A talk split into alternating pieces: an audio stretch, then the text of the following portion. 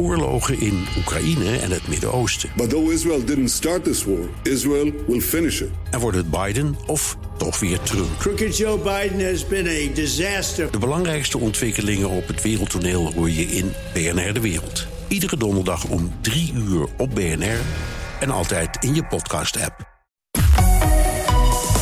BNR Nieuwsradio. The Big Five. Diana Matroos. Welkom bij BNR's Big Five van de Self-Made Men and Women. Juist in deze moeilijke zakelijke tijd als gevolg van corona kan hun verhaal heel inspirerend zijn.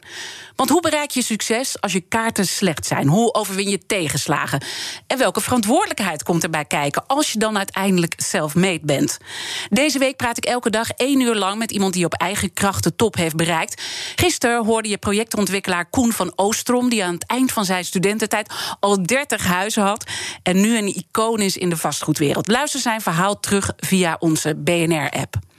Vandaag de man achter de supermarktspeler die online de sterren van de hemel speelt. Hij is een van de medeoprichters van Pickwick. Ik zeg Pickwick, maar moet zijn Picnic, excuus. Lekker begin is dit. En Pieter Zwart zei over hem: hij is een groot voorbeeld voor iedere Nederlander die droomt van ondernemerssucces in de online industrie. Zijn naam is Joris Bekkers. Welkom. Gebeurt dat vaak, uh, de Picnic en uh, Pickwick? Nee, niet, eh, niet heel vaak. Niet nou, heel vaak. Goedemorgen trouwens. Goedemorgen. Excuses voor, de, voor, voor dit nee, begin. Nee, maakt helemaal niet uit. Totaal maakt niet mijn bedoeling. Uh, als ik even naar dat uh, succes uh, kijk... Um, en, en Pieter Zwart is niet de minste die dit dan zegt... denk dan eens even terug aan het allereerste begin... toen het nog moest gebeuren met dat succes. Denk je daar nog vaak aan? Uh, nou, ik sta daar niet iedere dag bij, bij, stil, maar ik weet nog wel precies wanneer het was. Um, in, in uh, 1999 ben ik eigenlijk uh, met min of meer toeval in de techwereld ge, gerold. En je moet je voorstellen, in 1999 was Amazon net begonnen. En was een, een kleine online boekwinkel in Amerika. En um, iemand anders, niet ik, die dacht: goh, als je boeken online kan verkopen, kan je misschien ook wel speelgoed online verkopen. En die richtten een bedrijf op, dat heette e-toys in Amerika. En uh, via een uh, vriendin die daarbij betrokken was, raakte ik daarbij betrokken. En zo werd ik een beetje die hele nieuwe wereld van toen online ingetro ingetrokken, als het ware. Dus eigenlijk ging het een beetje was... toevalligerwijs? Nou ja, ja, ja, het was geen groot meeslepend plan. Of wat, uh, ik had natuurlijk wel een, nieuwsgierige, onderzoekende geest. Ik, was wel op zoek naar uh, mogelijkheden. Maar het was echt een hele jonge, nieuwe wereld... Waar, waar, waar, nog heel weinig duidelijk was hoe dat zou moeten gaan. Wat, wat ik ook prachtig vond. En toen kwam uiteindelijk dat moment dat je dacht: ik ga daarmee verder. Je was dus een onderzoekend iemand, een nieuwsgierig iemand. Als je dan nu kijkt, ben je dan heel erg veranderd als persoon? Nee, nee, ik denk dat ik dat, dat, dat, dat, uh, dat puzzelen, dat zoeken naar mogelijkheden, dat kijken of je uh, uit, iets, uh, uit niets iets kan creëren, dat ik dat nog steeds het aller, allerleukste vind. En dat ik daar ook het meeste plezier van het ondernemen uithaal. En dat, voor, voor mij draait het daar eigenlijk helemaal om. En hoe voelt succes dan voor jou? Um, ik denk dat wat, wat, ik, wat ik het wat succes voor mij is, is als het lukt om iets van vernieuwing te brengen. Om iets nieuws te ontdekken. Om iets te ontwikkelen wat er nog niet was. Om iets te, om iets te verzinnen en dan zien dat het lukt. Dat is, dat is het aller, allerleukste gevoel. Ja, maar ik probeer ook eventjes bij dat uh, mentale gevoel van jou dan te komen. Wat, wat er dan gebeurt in jouw hoofd. Uh, dat je denkt, ja, yes, is, dit is lekker. Het, het is het gevoel, ja, het is het gevoel van een uitvinder. Weet je, dat je bent aan het proberen, je doet honderd dingen.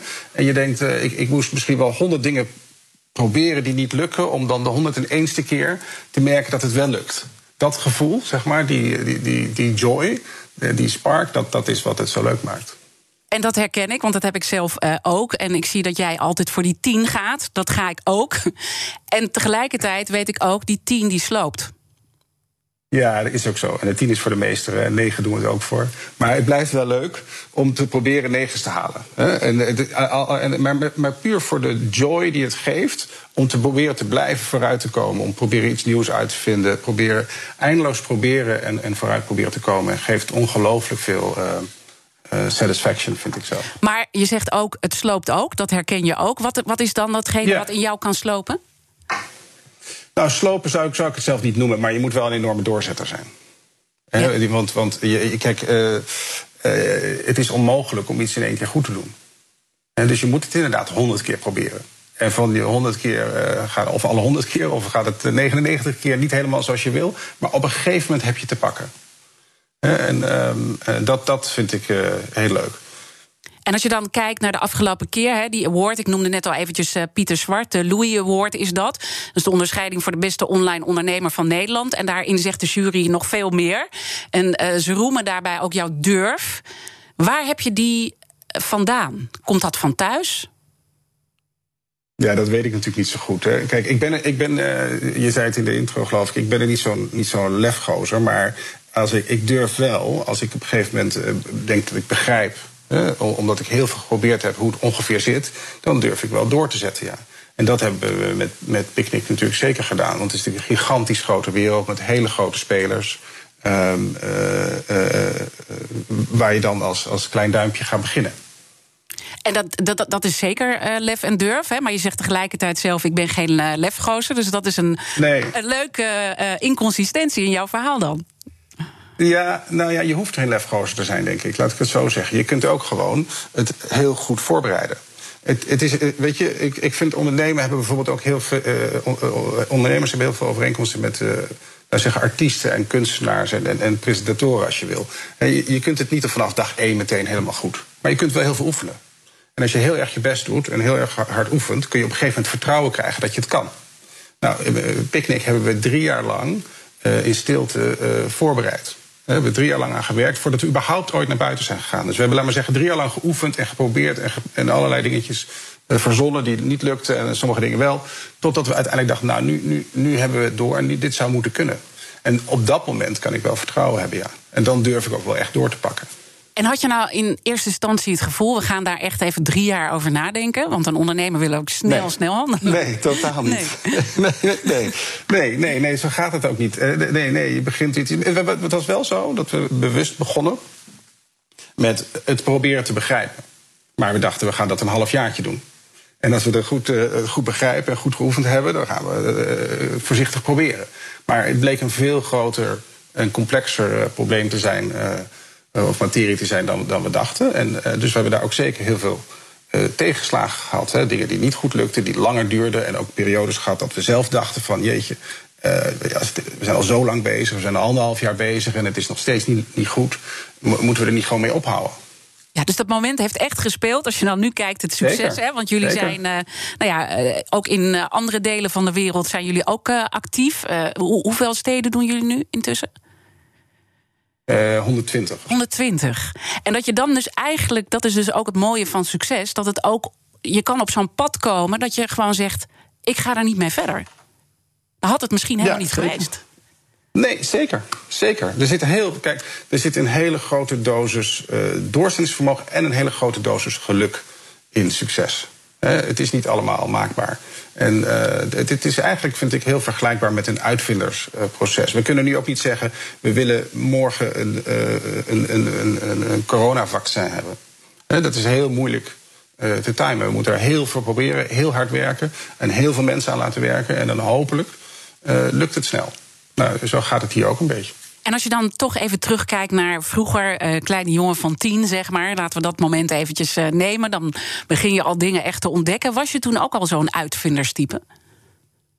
Nou, ik was een enorme Lego-fanaat. Uh, ah. Dus ik, speelde, ik, ik vond het heel erg leuk om uh, te puzzelen en, en, en, dingen te bouwen. En, en uh, later heb ik nog veel aan brommers gesleuteld en verkocht en gedaan. Maar vooral dat Lego, dat herinner ik me enorm dat ik dat leuk vond. En uh, om, er, om eigenlijk te knutselen, om iets in elkaar te knutselen, om er eindeloos aan iets te prutsen totdat het helemaal goed is. En wanneer wist je dan echt, uh, ik ben een ondernemer? Is dat ergens ontstaan? Ja, ik denk dat ik altijd wel een beetje dat gevoel had. Ik kom ook al uit een ondernemersnest. En mijn vader was ook ondernemer en mijn, mijn grootvader ook. Maar um, uh, ik ben wel eerst gewoon begonnen bij een, bij een groot bedrijf. Ik heb, uh, ik, ben, ik heb in Groningen gestudeerd en daarna ben ik bij Procter Gamble gewoon als jongste bediende begonnen. En na een jaar of zes begon het toch een beetje te kriebelen. En dat was rond, rond 1999, zeg maar. En toen, toen keek ik om me heen en toen dacht ik, wat zijn nou de grote dingen die gebeuren in de wereld? Uh, en toen, toen viel mij op dat die, die, die, die, die uitvinding van het internet misschien wel een van de grootste uitvindingen van onze tijd is. Hè, vergelijkbaar met de uitvinding van de stoommachine of de spoorwegen. Uh, 100 jaar, geleden, 100 jaar geleden. En ik dacht, nou, dat is, zo, zo'n enorme beweging. Daar gaat zoveel uit voortkomen. Uh, daar wil ik onderdeel van zijn. En als ik daar onderdeel van ben, is dat eigenlijk ook een best een veilige manier om te ondernemen. Want, want daar ontstaan zoveel kansen. Als je daar maar gewoon goed om je heen kijkt, kan je vast wel iets vinden wat je kan doen. En is er dan nu ook iets waarvan je denkt van uh, de komende jaren gaat dit heel erg belangrijk zijn en dat zou ik ook dan wel willen doen? Nou, ik vind, ik vind dat we ontzettend veel geluk hebben gehad met Picnic. Dat we uh, in, in, een wereld terecht zijn gekomen waar uh, zeg maar, technologie en voedsel, wat heel dicht bij mensen staat, samenkomt. Dat vind ik zo ontzettend leuk. Dat wil ik nog wel 10, 20 jaar doen. Ik vind hier zo ontzettend veel mogelijk om, om een duurzamere, betere voedselketen te bouwen. dat is zo'n gigantische kans en, en ook uh, uh, mogelijkheid dat, dat ik. Dat ik daar uh, voorlopig uh, al mijn energie op ga inzetten. Daar heb ik heel veel, plezier, heel veel plezier aan gehad. Gelukkig, gelukkig. The Big Five. Diana Matroos. Deze week praat ik met vijf mensen die het zakelijk ver hebben geschopt en self-made zijn. Mijn gast vandaag is Joris Bekkers. Hij is de medeoprichter van online supermarkt Picnic. Ben je self-made in jouw eigen ogen? Ja, dat denk ik wel. Waarom? Nou, omdat ik zelf begonnen ben. Ik denk, ja. weet niet precies wat de andere definitie is, maar uh, dat. Uh, wij zijn alles wat we begonnen zijn uh, vanuit het niets begonnen. En daar vertelde je al een beetje over. Hè? Jullie waren eerst uh, waren jullie bezig met een, uh, een uh, bedrijf die zich helemaal op e-toys richtte. Dat was ooit een groot succes, maar dat ging uiteindelijk ook mis. Daarna hebben jullie Fred Hopper ehm, samen met Frederik Nieuwenhuis trouwens. Heb je opgezet? Nee, dat was eigenlijk hetzelfde. Ja, precies. Dus, ja, dus, dat ging door. Kijk, ja, het was eigenlijk één ding. Dus we hadden een softwarebedrijf. en dat werkte voor e-toys. En e-toys was onze eerste en, en op dat moment enige klant. En nadat we daar heel hard geploeterd hadden om daar iets aan te leveren en, en te verkopen, uh, kwam in uh, het voorjaar van 2000 de grote, of barstte de dotcom-bubbel.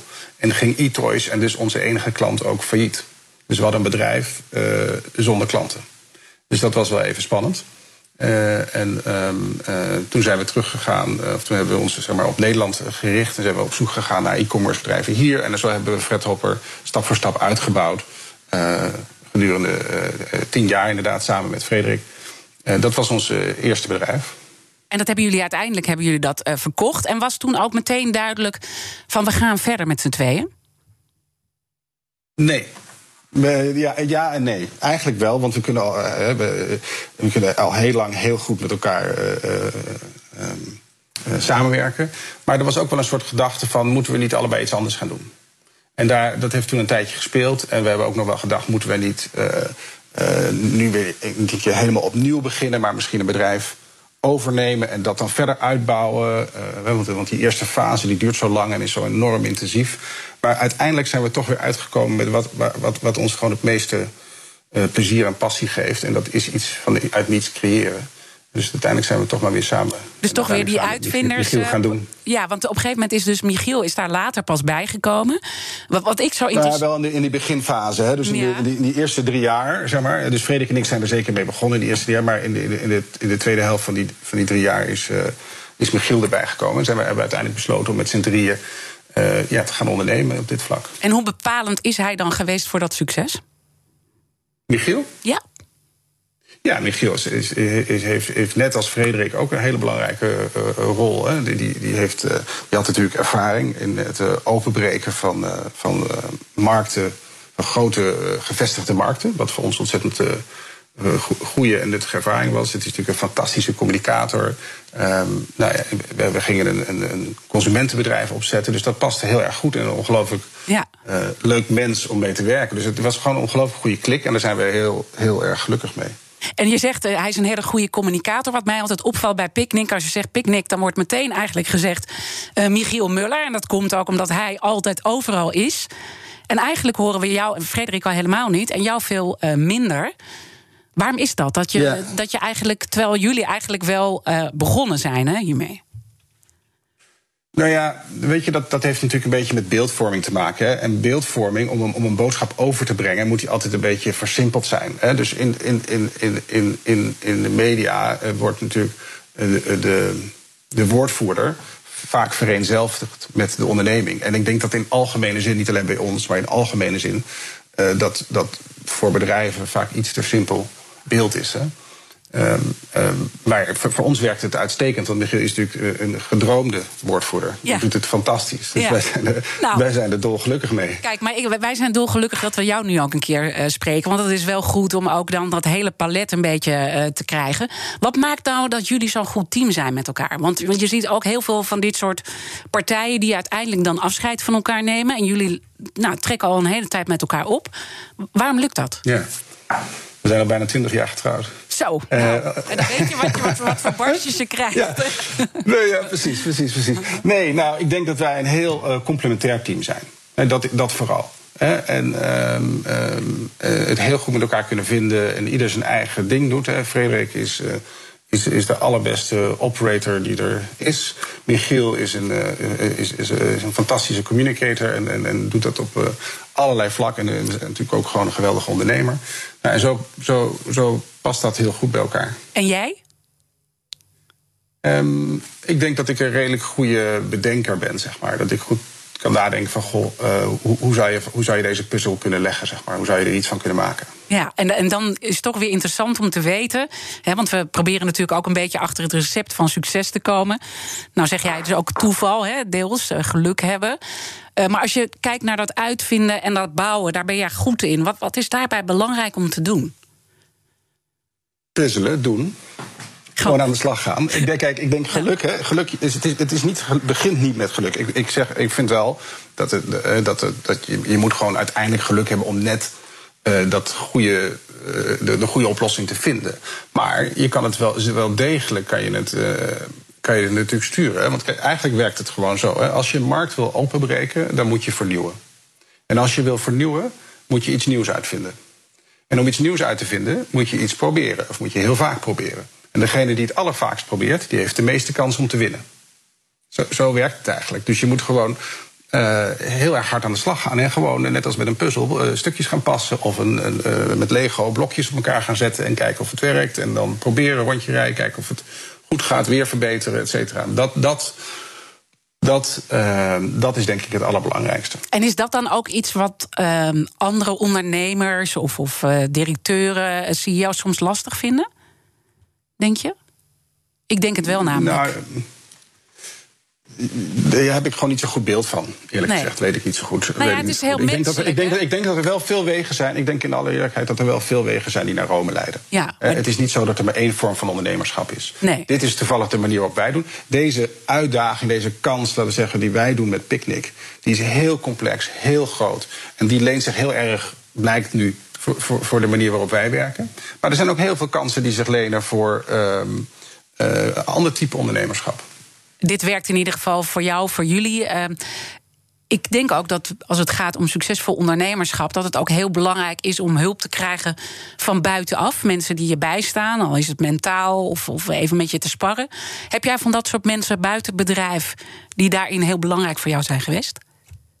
Ja, zeker. zeker. Om, om te beginnen natuurlijk mijn vrouw en, en, mensen om je heen. Die, die mensen direct om je heen. Hè, die, die, niet alleen mijn vrouw, maar ook, ook, ook, ook Frederik, Michiel, et cetera. Oh, in het begin is het natuurlijk een, hele onzekere fase. Je moet niet vergeten, die eerste drie jaar... Uh, we hebben geen idee of dit iets gaat worden. Er is geen enkele vorm van inkomsten. Mm -hmm. um, en we blijven maar doorpuzzelen. En er moet wel een beetje uh, stabiliteit zijn. Dus dat is één uh, belangrijke factor. Twee zijn... Um, uh, investeerders, toch ook. Hè? Mensen die, die, die vanaf het begin, toen het ook nog een papieren idee was, vertrouwen kunnen hebben van: goh, dit zou iets kunnen zijn, hier ben ik wel bereid uh, in te investeren.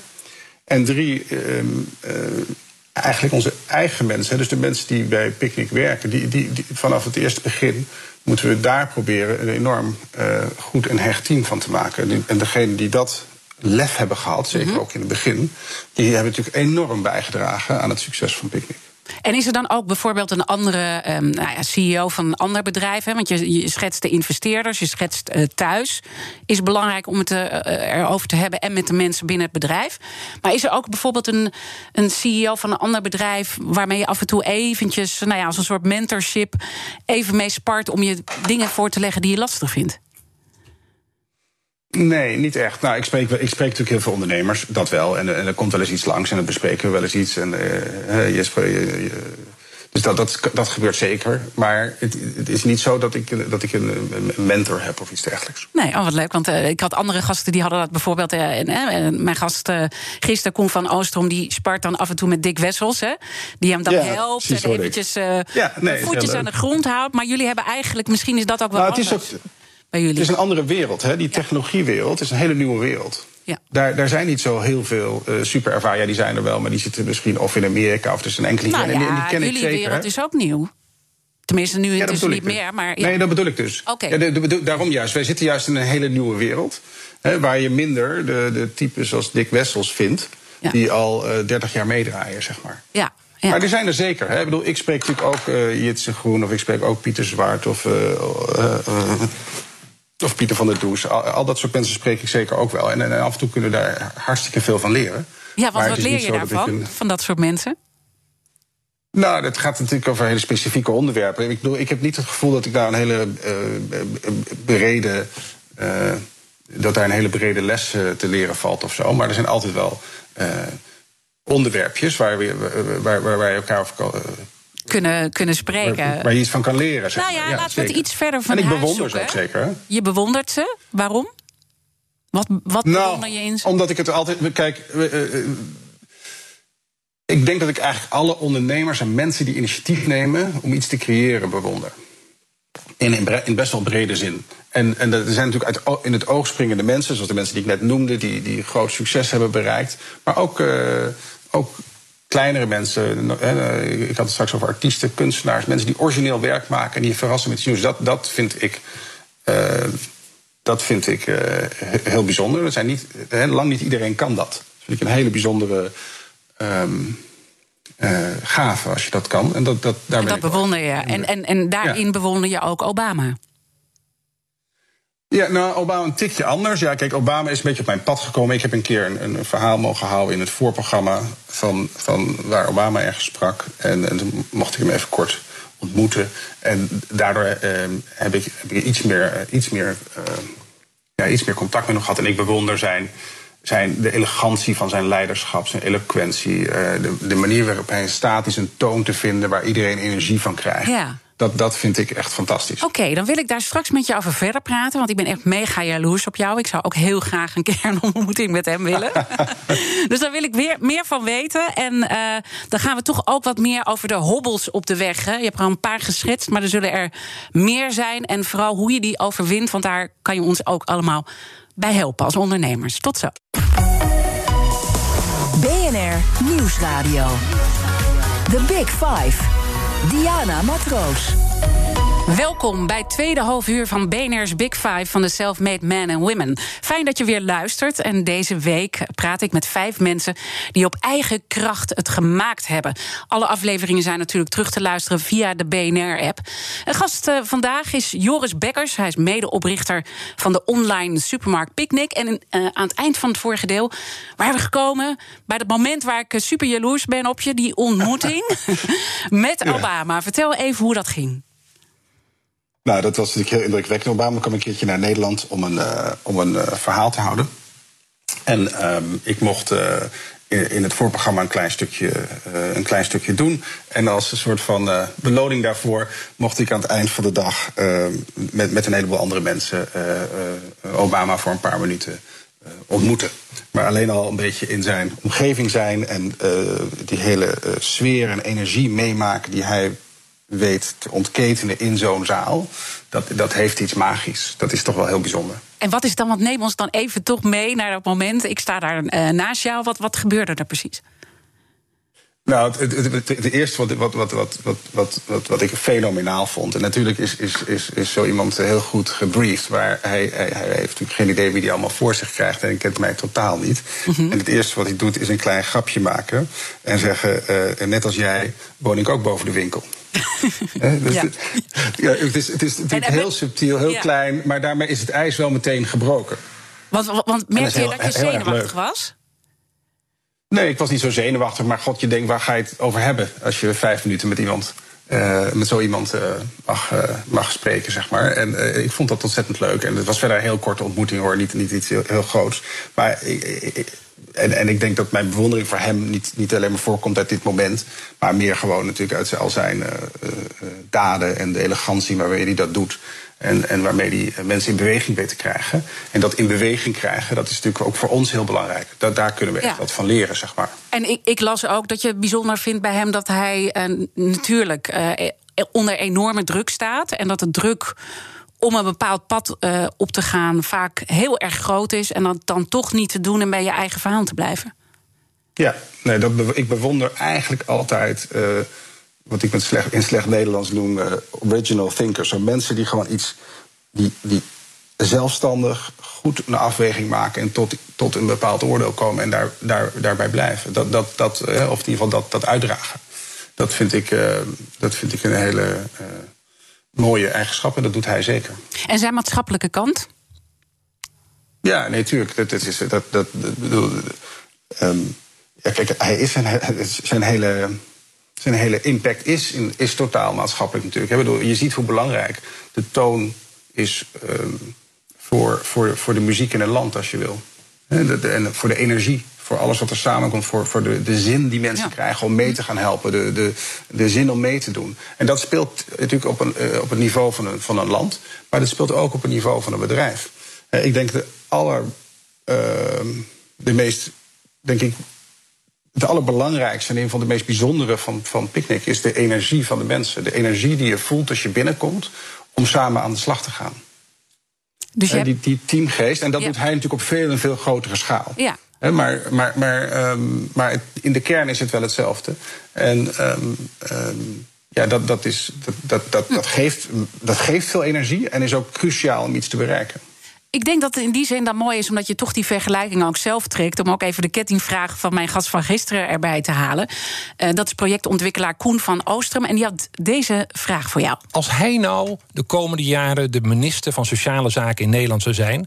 en hij zou het arbeidsrecht helemaal opnieuw kunnen invullen. wat zou hij doen? Ja, wat zou je doen? Minister. Ehm, nou, het is maar goed dat het dan even op de radio alleen is. Ehm, ja, wat zou ik doen? Nou, ik weet wel een beetje wat ik zou doen. Eh, wij zijn hier.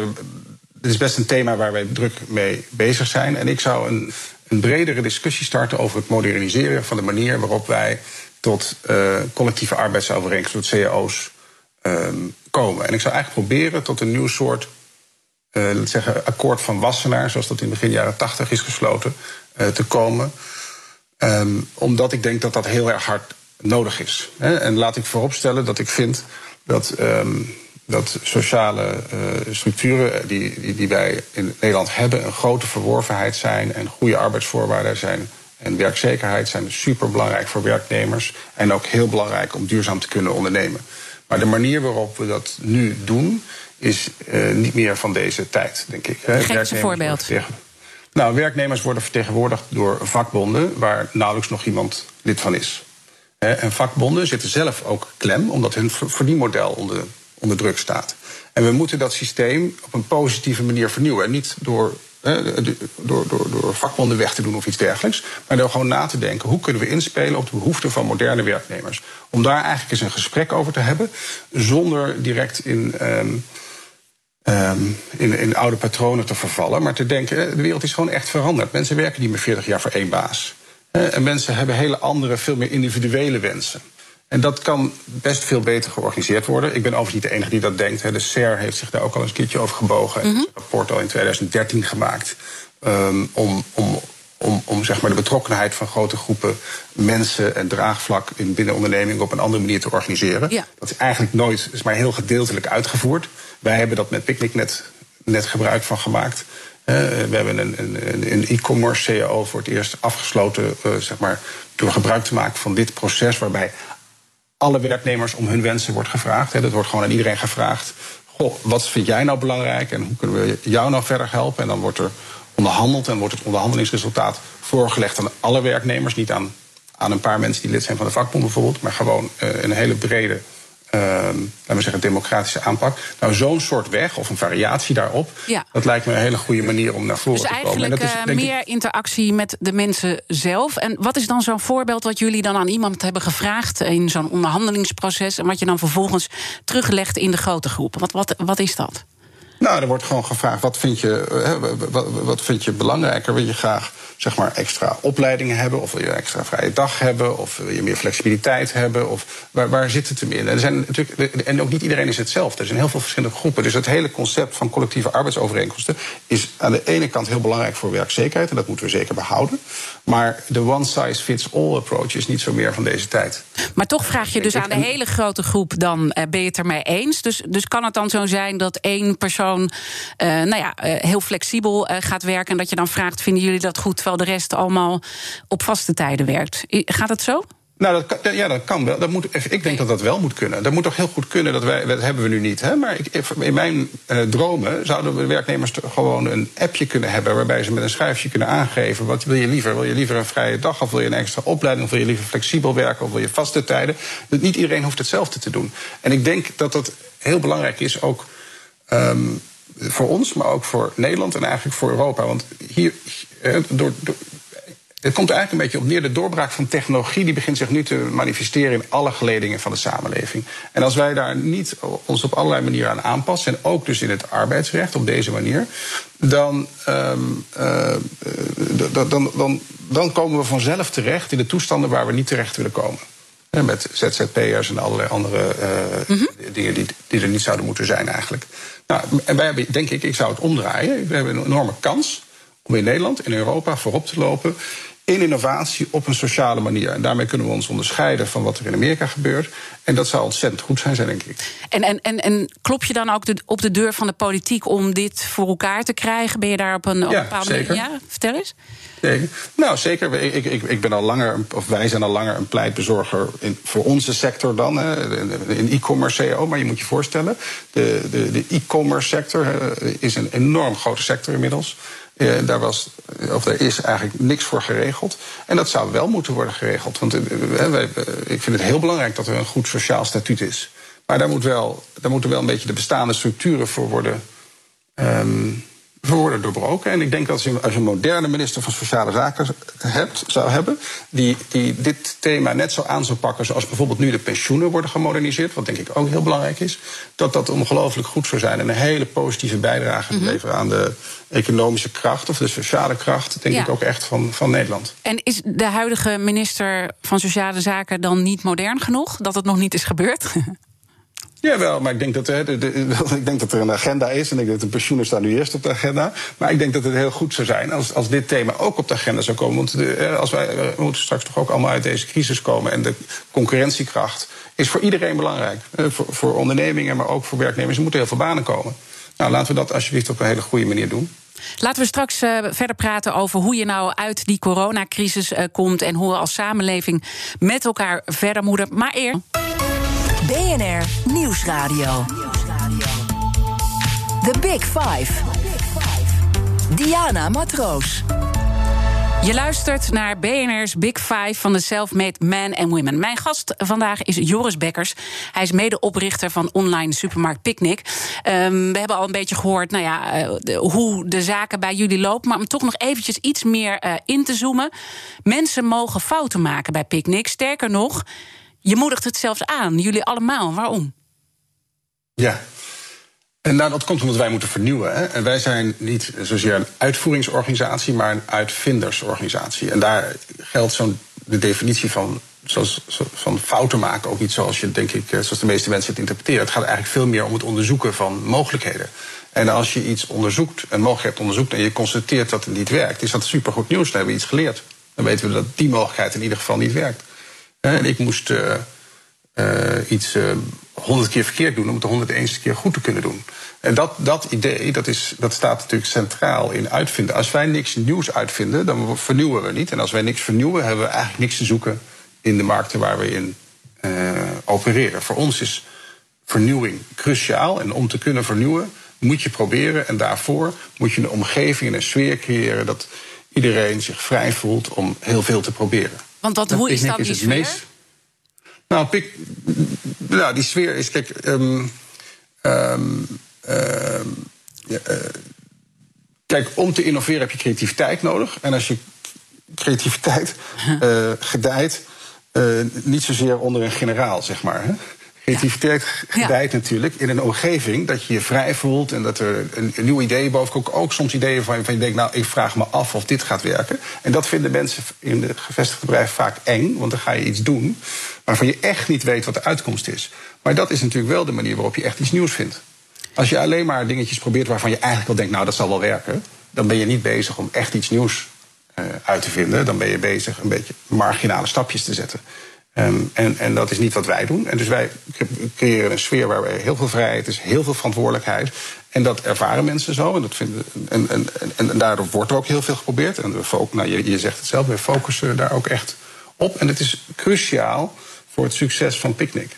Eigenlijk wordt het succes van Picnic bepaald door de mate waarin we vernieuwen. En de mate waarin we vernieuwen wordt bepaald door het de, de, mate waarin we nieuwe dingen proberen. Ja, dus dat uitvinder zijn, dat blijft eigenlijk in je verhaal terugkomen als heel belangrijk recept voor succes. En dat moet je dus uh, blijven doen. Knettert het ook wel eens bij jullie? Zeker, zeker. Tuurlijk, tuurlijk. Hè. Dus, tuurlijk, tuurlijk. Maar in het algemeen is, is de sfeer ongelooflijk positief. En er is een gigantische teamspirit. En ja. uh, als de een iets uit zijn handen laat vallen, dat snap ik. Maar op. wanneer knettert het?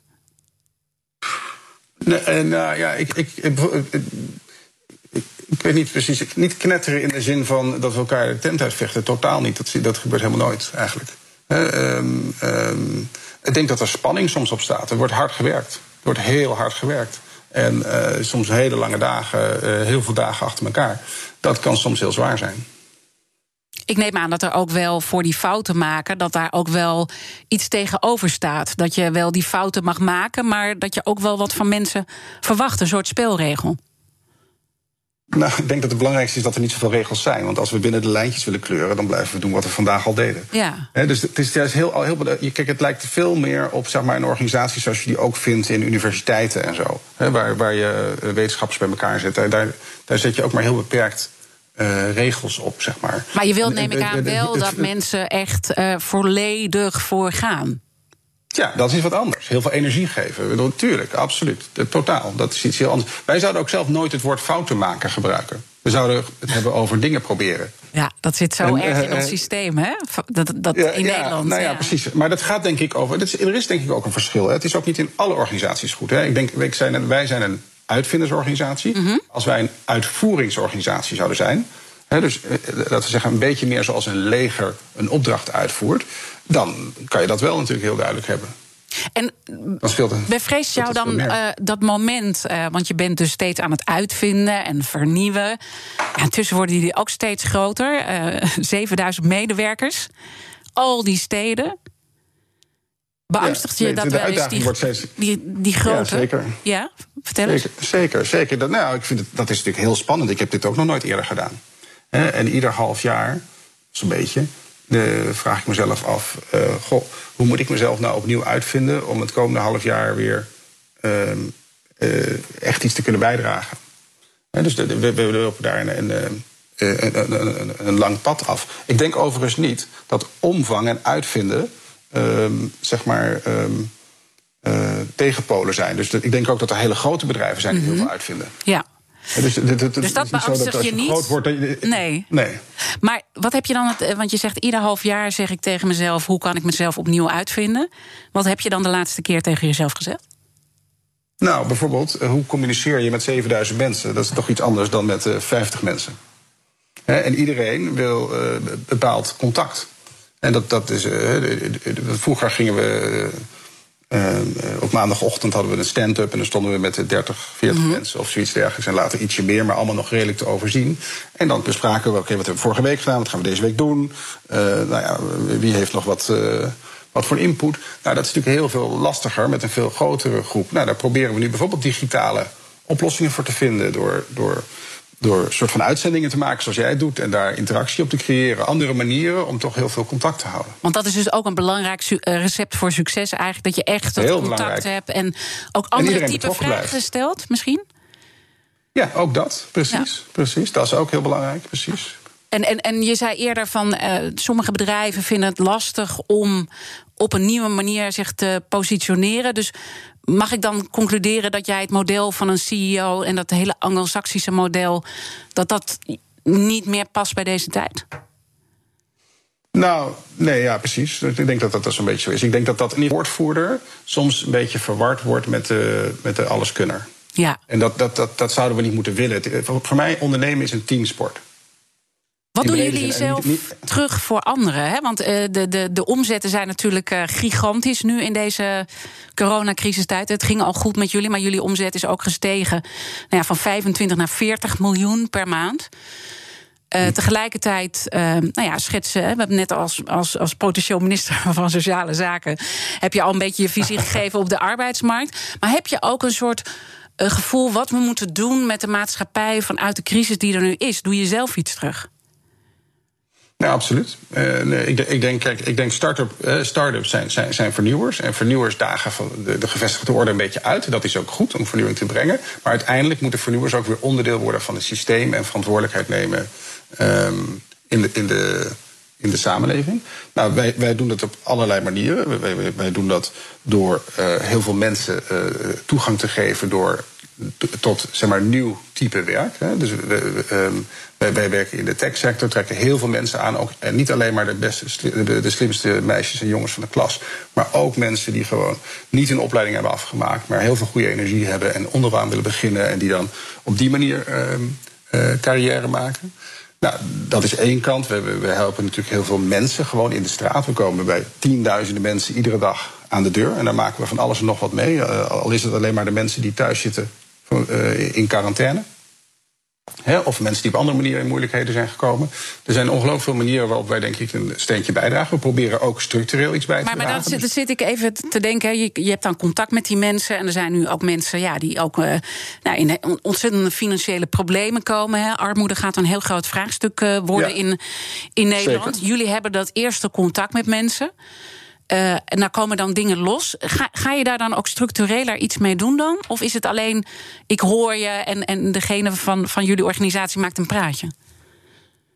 Nee, eh, nou ja, kijk, we, zijn natuurlijk geen uh, buurthulpverleners. Hè. Dat, dat, dat, dat, dat, dat is denk ik een beetje ingewikkeld. Maar ik denk dat wij op onze manier wel heel duidelijk een steentje bijdragen. Want wij zijn de eerste geweest die uh, uh, zeg maar online boodschappen, thuisbezorgen, voor iedereen toegankelijk hebben gemaakt. Hè. Wij brengen alle boodschappen voor de laagste prijs gratis thuis. Dat betekent dat dat niet alleen is voor de mensen die in Amsterdam Zuid of andere wijken wonen, maar gewoon heel breed uh, beschikbaar is. Waardoor ook al die mensen daar gebruiken. En dat doen ze ook massaal. Dat is het succes van Picnic.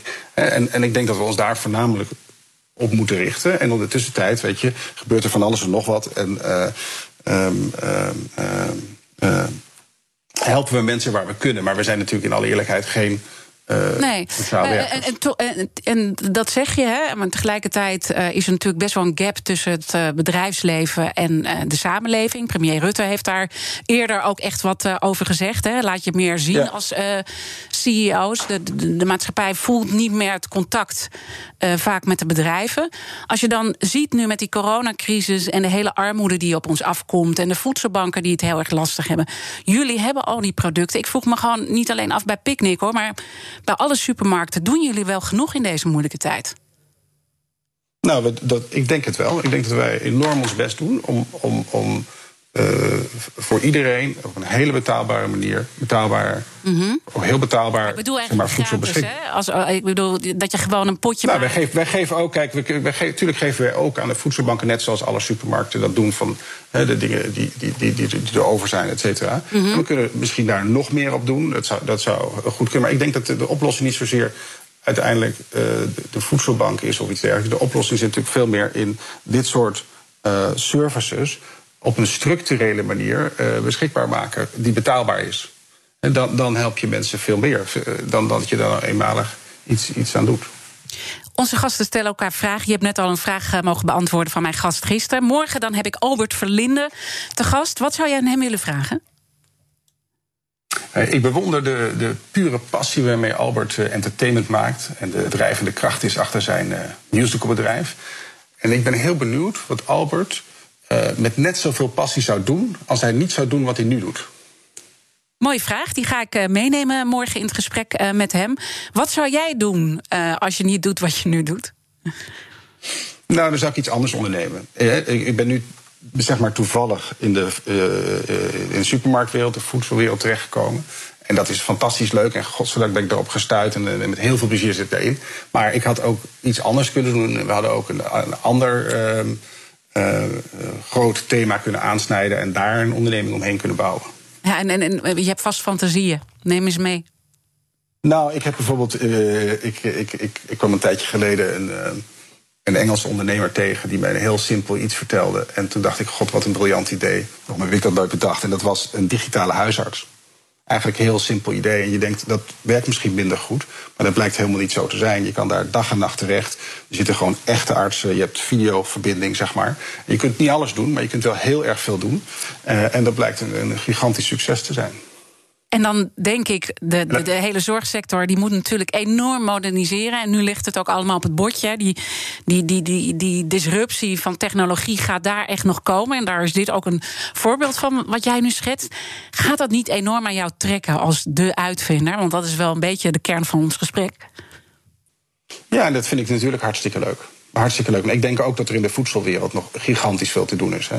De, de, de, de hele. Uh, een groot deel van de problematiek um, um, rond CO2 en al die zaken meer, die hebben natuurlijk heel veel te maken met de gigantische hoeveelheden voedselverspilling en de manier waarop we de agrisector inrichten. Ik vind het heel leuk om daar onderdeel van te zijn voorlopig. Maar ik ben met je eens, ik vind het ook ongelooflijk spannend om zoiets te horen als, als, als iemand die een digitale huisarts begint. Ja. als je daarover nadenkt, dat is in Nederland impactvol. Maar moet je, moet je eens nadenken wat dat zou kunnen betekenen voor Afrika bijvoorbeeld.